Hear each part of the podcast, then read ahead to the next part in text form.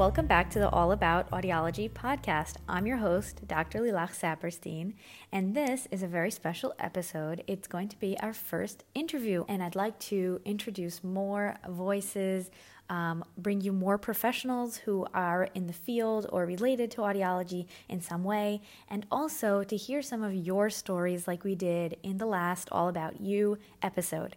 It's really important for me that your voice is heard, for you to know that what you're going through is helpful to other people, what they're going through, and that in this way we can all connect and help each other.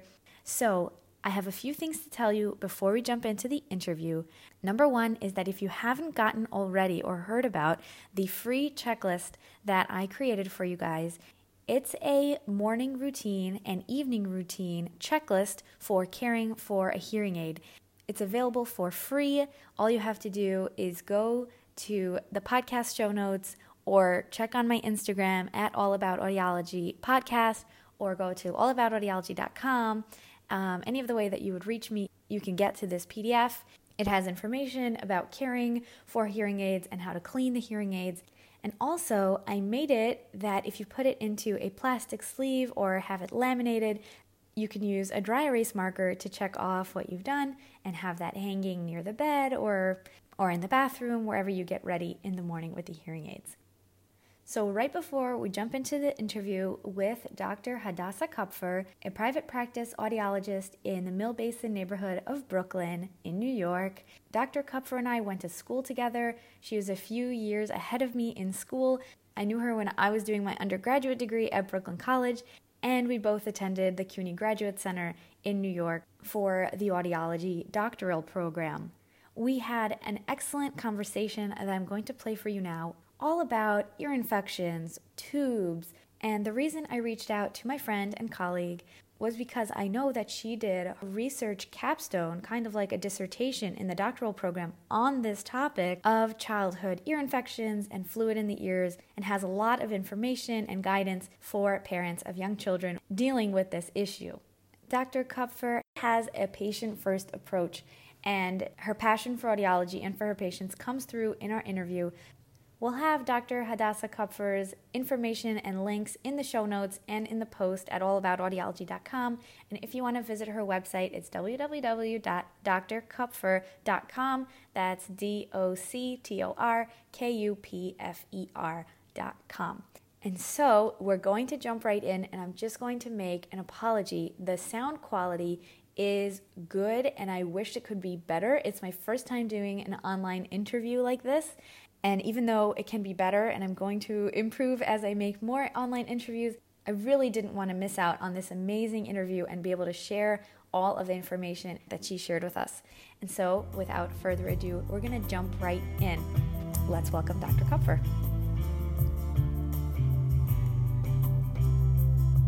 Dr. Kupfer, welcome to the All About Audiology podcast. I'd like to start by asking you to tell us a little bit about yourself and your journey towards becoming an audiologist and a private practice owner. Thank you so much. Thank you for having me, and hello from Brooklyn, New York, uh, your hometown.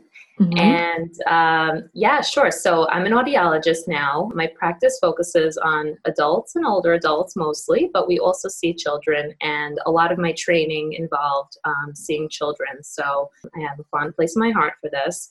I myself am a mother of three young children. So, you know, I think a lot about pediatric topics. As an audiologist, uh, my journey here came from uh, my parents are both doctors. So I always knew I wanted to do something in healthcare. And then looking into the different specialties, I came across audiology, and it was just really fascinating between the aspects of communication and psychology and the biology of the human ear and how it all came together. So that's what got me started down this path. I think that we have that in common this idea that there's like a magic in audiology that you that sure. you write about. Um. It's like all the intersection. Is it is it neuroscience? We're like talking about yeah. music and art, and how do we pick right. up on the cues of someone's speech? Like it all comes together. It's really fun. Yeah, absolutely. and I think also that's one of the reasons this podcast has such a wide range of listeners because audiology itself can cover so many different topics. So today's topic is all about ear infections, fluid in the ears, and this thing about the ear tubes. They call them grommets. What is all of this about? And I wanted to have you on here because I know you've done a lot of research and have experience with this. So you are our expert today. Thank you so much. Thank you. So we'll try to cover a little bit of this. Um, basically, ear infections, right? As a mother, as a parent, we've all heard about this. We go to the doctor, the doctor looks inside the child's ear, and they'll either say, oh, ear infection, here's some medication, or they'll say fluid and then kind of not explain much more than that. And um, sometimes, you know, they'll walk out with a referral to an ENT or to an audiologist, but the parents aren't really explained much in the crosshairs.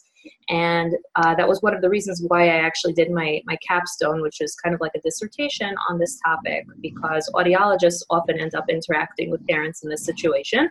And I discovered that parents are really very poorly informed about what's going on and what their options are. And I wanted to educate myself properly um, on the actual evidence and the science and you know just letting people know about what was actually happening to their child and what the proper thing was to do and what their options are.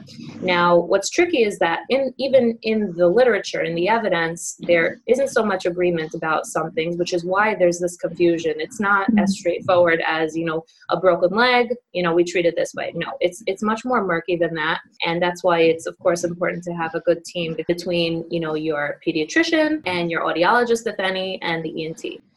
So let's step back and talk about something called otitis media. This refers to an inflammation of the middle ear. The middle ear is something that's inside the body, okay? It's behind the eardrum. So when you stick your finger into your ear, your finger will only get so far, but and you'll never touch your eardrum, but this is an area that's inside the body, okay? So that's one big misunderstanding that parents have when they think about infections and fluid, they think it has something to do with their kids going in the bathtub or in the pool, and that's typically not. It typically has no relationship to this because this is something that's inside the body and it comes from something that's inside the body and it needs to be treated as something from inside the body. So there's this general concept that this area behind the eardrum, called the middle ear, can get inflamed.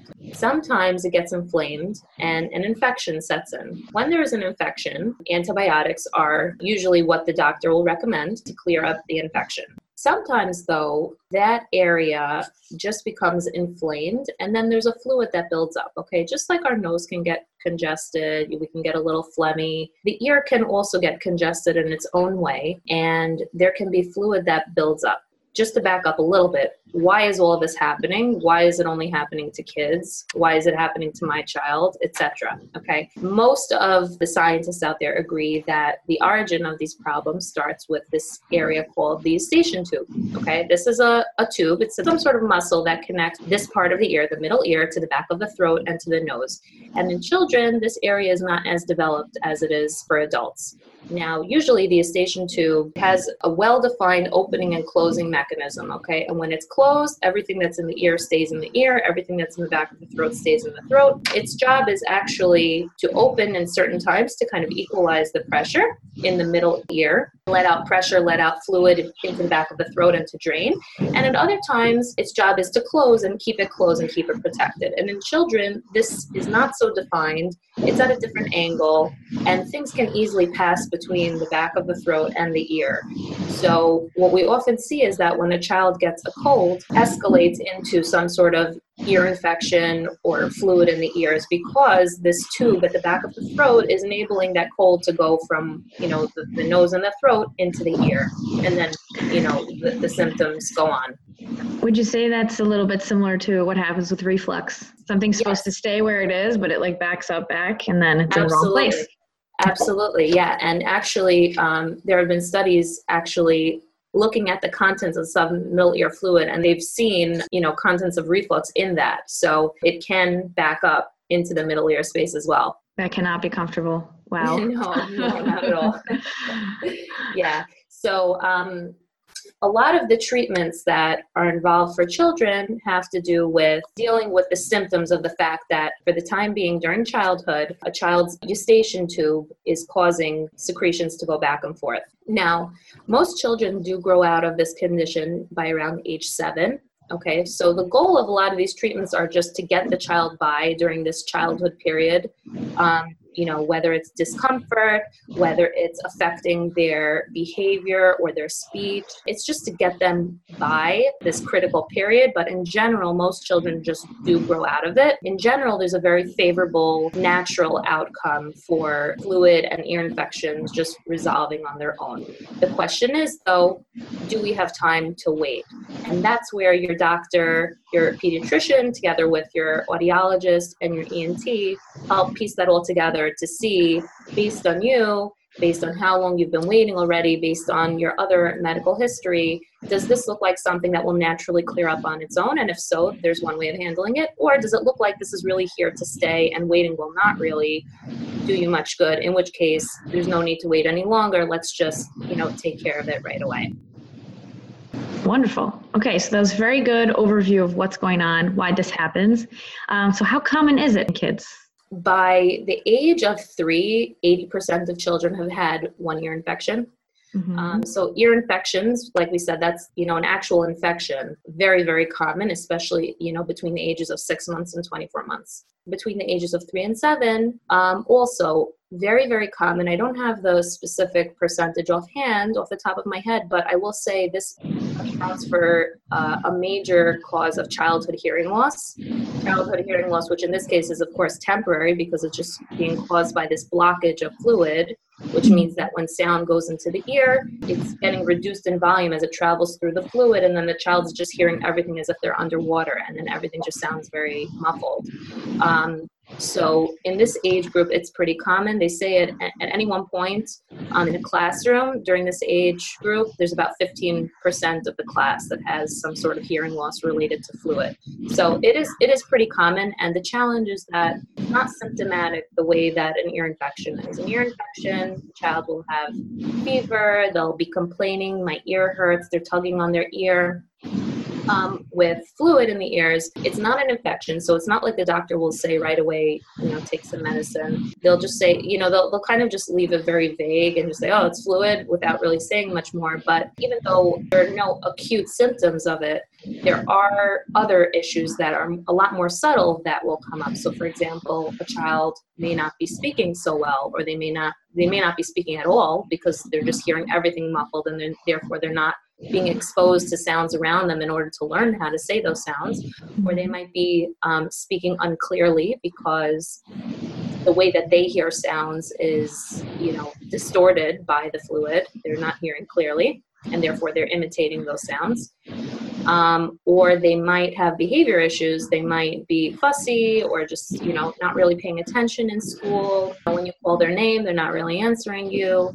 Um, all those things, which are products of the hearing loss that the fluid is causing. So there's no medical symptoms that would be caught by a doctor, but the thing is that as parents, these are things that we can catch on to and bring to our doctor's attention to, to be able to investigate further. Yeah, and also the idea that it's fluctuating. And yes. so you could be like this for one week and then you see your doctor in the off week, so it's fine. But then the week after that, it's back and yeah. Goes up and down absolutely. like that. Absolutely. And we, we see that very very often. So one thing i would say is to just pay attention to when your children have colds or stuffiness or just heavy breathing. And and that's usually when you know you'll see these symptoms popping up more. And that's when you want to just keep an eye.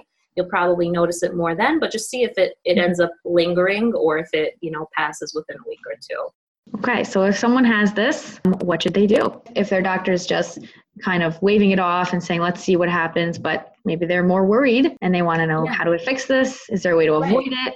Yeah, okay, yeah, great question. So, like I said, the good news is that um, there's a very favorable natural history. So, even if somebody doesn't do anything, in most cases, this will go away on its own. The question is just, is the child going to have delays in the meantime?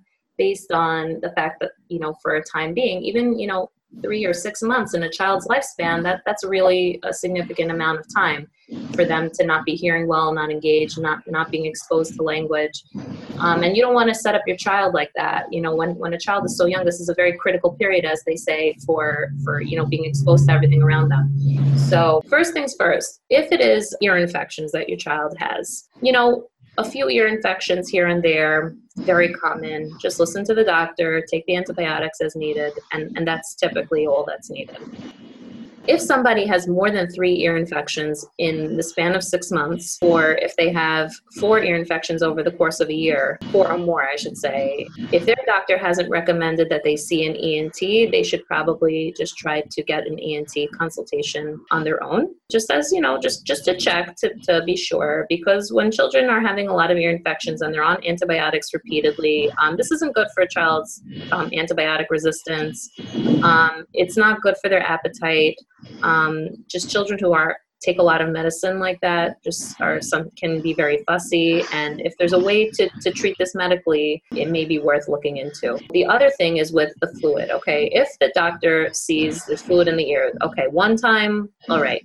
The next time you're back there again. If that keeps on going on you may want to ask him do you think it's time for us to see an ent or see an audiologist? The cases of fluid that go away on its own as i mentioned before most of the time it does go away it usually it will have gone away within three months okay if it's lasting beyond three months and the fluid is still there, chances are it needs some more help. Okay. And especially if the child is experiencing hearing loss in both of the ears. And now, again, how do you know that there's hearing loss? A person will go to an audiologist at that point to see, okay, there's fluid. Now, how much is, how much hearing loss is this fluid creating? Is it just a little bit of a blockage? Is it a lot of a blockage?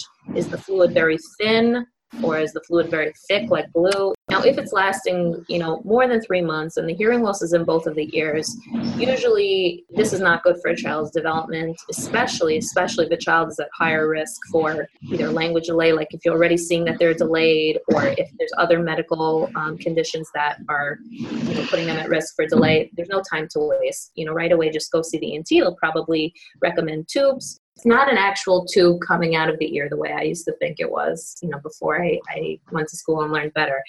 It's actually just a little cut that they make in the eardrum, deep in the ear. Nobody's able to see it. And then they put in a tiny little, it's almost like a little straw, tiny little straw through the eardrum so that instead of the fluid building up behind the eardrum and causing pain or hearing loss or whatever, it can drain through that tube. So the eustachian tube that's in the body, we know it's immature. We know maybe it's you know not opening and closing the way it should be but at least this tube we know is open. It's a little plastic thing. It's letting the fluid drain out through the ear canal actually. So it's, you know, sidestepping the natural way that fluid would normally drain. This procedure is done extremely common. It's one of the most common uh, surgeries that children have. You know, the, the recovery time is very brief. Um, it doesn't require uh, general anesthesia in most cases, which is why parents are afraid of it sometimes.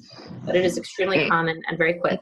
It does or it does not? Did you say? Does. It does. Yes, it does. Um, in cases where a child um, can't tolerate general anesthesia. I've heard of doctors doing it without. You know, for mm-hmm. example, let's say children with Down syndrome. Sometimes it's you know it's hard to, to put them under. They're not sure. Or children with heart conditions. They would basically just you know strap the child down, um, and it's a little scary in the moment. But again, it's such a quick thing that they are able to do it. You know, with the child awake, and they would just put like local anesthesia on the eardrum when are the times that it's possible theoretically to wait on a surgery like this? First of all if the hearing loss is only affecting one ear then the child has another good ear i guess to, to rely on. If there's no other academic concerns or speech concerns if the parent is monitoring it very closely um, then sometimes you know we would wait you know up to six months. In those cases we will we would wait um, you know up to six months and and then see you know if if uh, the child is growing out of it. And the whole idea is we're just trying to allow the time to pass with the least consequences for the child, knowing that the child will eventually grow out of it. The tubes, by the way, do naturally just come out of the ear as the as the eardrum heals in most cases. So the tubes usually stay in for about six to nine months, and then the eardrum heals, and then by then hopefully they've they've bought themselves some time and then hopefully at that point they're a little bit older and their eustachian tube is just holding up better naturally um, for this reason doctors will usually do this procedure closer to the winter which is when more children get cold and more children suffer from ear infections of fluid and less likely to do it in the spring when children are a little bit better because the whole idea is we need them to be in place for for the winter time for those those difficult months so now as far as just who's at a higher risk We definitely see this in the younger children. We definitely see family patterns. So if there's a family history, if the mother had an issue with fluid and and and tubes, then we're suspecting it more in the children that they're not going to grow out of it, that they may need some some assistance to take care of it. Um, we see it with children who drink their bottles lying down. This is not good because helping those secretions go the, the back of the nose and the throat, all the bacteria that kind of usually stays there, bringing it into the back of the ear and causing things to brew in there. So that's not a good idea. That's something that parents should, you know, can often control and, and aware of. Um, we see ear infections more often in smoking homes. So, you know, try to, to be aware of that. Just another benefit of, of not smoking. And there's also actually a protective effect of breastfeeding um, for children on ear infections, a number of ear infections. And by the way, this holds true whether or not they drink the breast milk from the breast or from a bottle, but the, the actual breast milk has, has a protective effect. There was actually a study on children who are born with cleft palate. Cleft palate is where part of their palate on the inside is is missing. They can't latch for normal breastfeeding, and they were fed through like a special contraption with the breast milk, and they still noticed the same protective effect against ear infections as the children who drink regularly from bottles or from the breast. Yeah. So I thought that was fascinating. Wow. Yeah. And add that to the long list. That's yeah. Yeah. Yeah. Exactly. What can people do um, if they want to avoid it in addition to everything you just mentioned but let's say they, they have already fluid and they don't want to do the surgery and they want to can they change their diet or is there other like yeah. is there exercises? What can they do?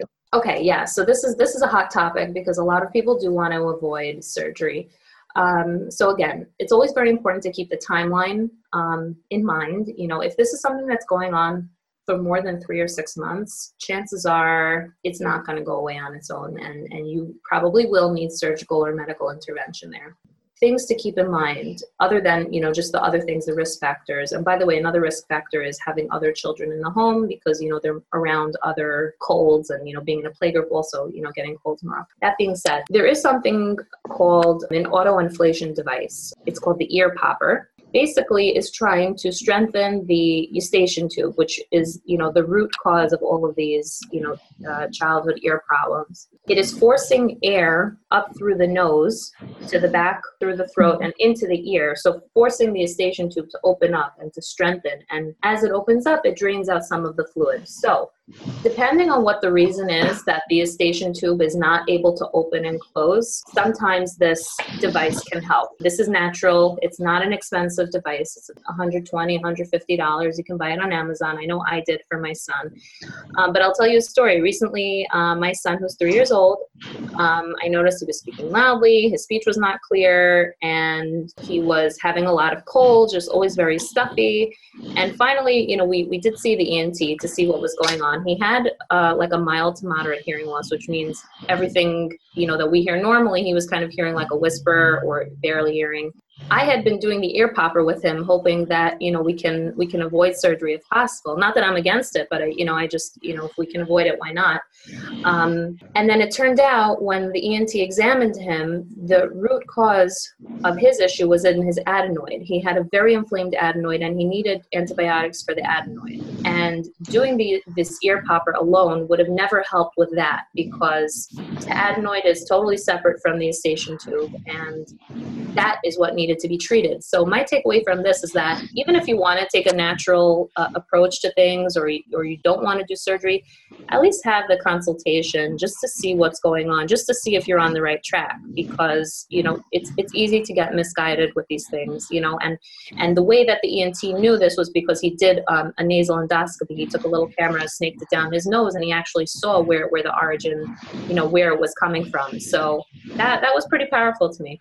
Yeah, and I think also some children have hearing loss that's permanent, that's sensory Absolutely. neural hearing loss, and that may have developed in the first three years of life. And you say, oh, it might just be the fluid, it might just be this.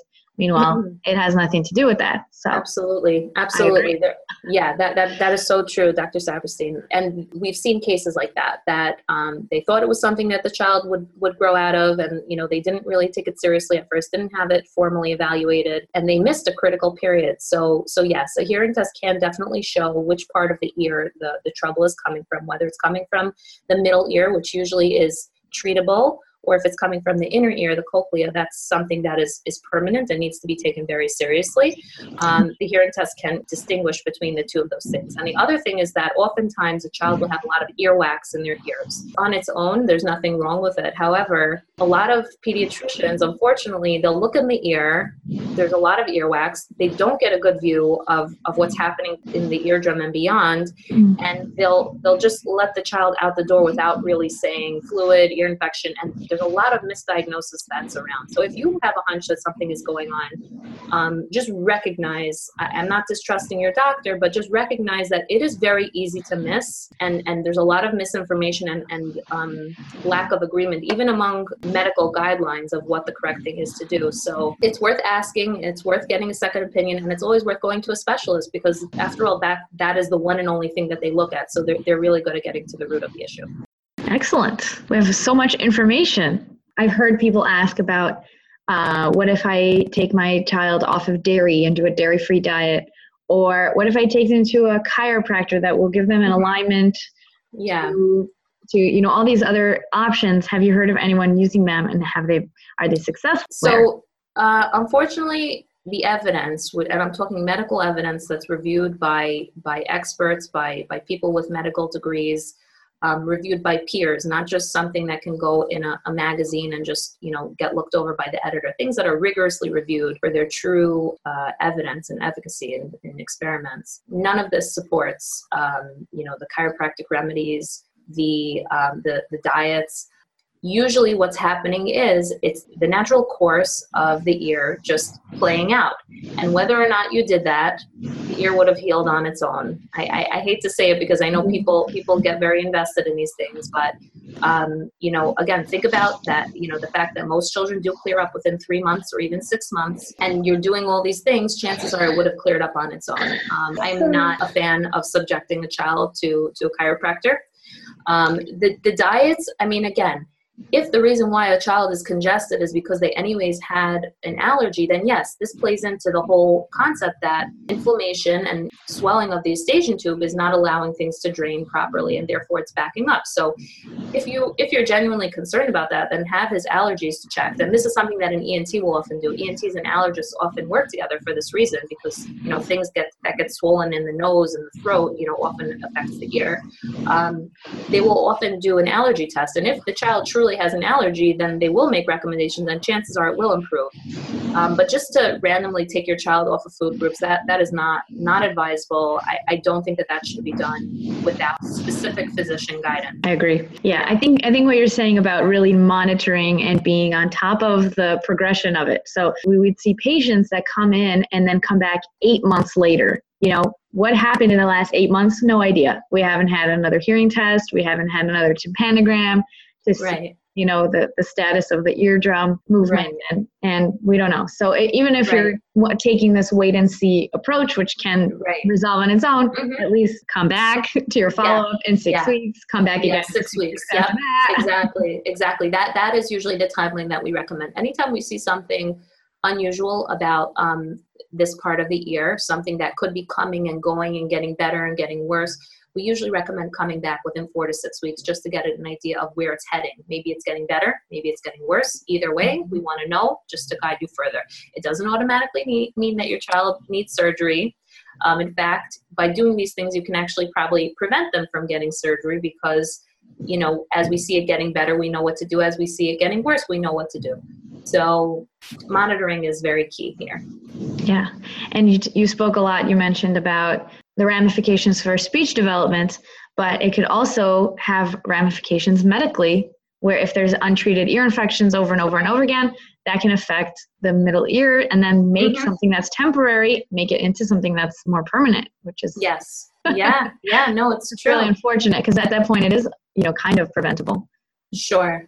Sure, definitely. So to wrap up, I would like to ask you you have all of our parents listening here today. What is one thing you would tell them about their child, whether or not they have a hearing loss, whether or not they've gone through the the, t- the ear infections, their recommended tubes or not. But everyone who's listening to this um, has children or has children in their life. What would you say to them? Yeah, yeah, sure. Um, hearing is one of those things that can be a silent disability, and children don't often speak up and tell you, Mommy, I'm not hearing so well. So I would say, as parents, it's our job to keep an eye on, on our kids and, and look out for those signs that something is not going right so that you can step in earlier on when it's usually either preventable if it's something temporary or um, you know to, to take action before you know longer term consequences come in. Um, the ears people don't realize plays such a huge role on um, child development their learning their ability to read their ability to make inferences their ability for their personality to develop because when we hear we're really we're interacting with the world around us um, and it's keeping the brain stimulated. So and then by the way this is something that um, can be said for children and it can be said for adults often okay? Sometimes it's not the the, the person themselves who's experiencing it that can speak up and say what's happening because they don't know what they're missing you know? It, it happened these changes happen slowly and they, they don't even realize. It's the people around them that will notice hey something is not right. Hey they're asking for me to repeat. Hey i have to speak louder in order for them to to hear me. Hey they're acting out in class. You know they they're they're not really catching what I'm telling them. I'm giving them a few instructions. They're only catching the first one. They're more tired than usual at the end of the day, possibly because they're straining all day long to listen. They're acting out because they're, you know, it's too difficult for them to strain and listen. Yeah, um, and socially, socially being missing jokes and not, yeah, not catching yeah. what's going on. Yeah, yeah, mm-hmm. absolutely, absolutely. And and of course the, the speech is super important. That's usually the reason why parents get drawn into this. That's the thing that they notice that their child um, is speech delayed and then they don't know what's going on. And the thing is that if we can prevent your child from being delayed or limit their delays by, you know, recognizing the issue right away, getting the proper treatment, getting their their therapy started, obviously to treat, you know, someone who's younger treating somebody at age two or three is very different than treating a child at age five or six. You know that that is a, a major major difference in a young child's lifespan and the outcomes are very different you know. So so definitely um, when you notice something it can't hurt to mention it to your doctor and just to see. It doesn't automatically mean that they're going to get surgery. Um, just just to see where your child falls realizing that this is a very common normal thing. Like i said my son had it too you know I, I if, if anyone should be able to to prevent these things um, I, w- I would have thought it would have been me. My son got it anyway. It happens. It happens and it's not your fault. It's usually not something you can prevent from happening. Even though those mild things you can sway it a little bit back and forth but really it's just it's out of your control. It happens and just if you take care of it properly your child will be just fine Thank you so much. I think we yeah. all feel a little bit better and more, I hope so. informed. I hope so. Thank you. Thanks for coming on the show.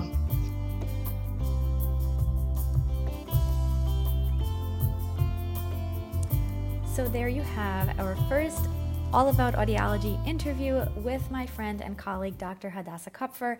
I hope that you were able to gain a lot of insight about fluid in the ears, the tube surgery, and the difference between ear infections and fluid accumulation.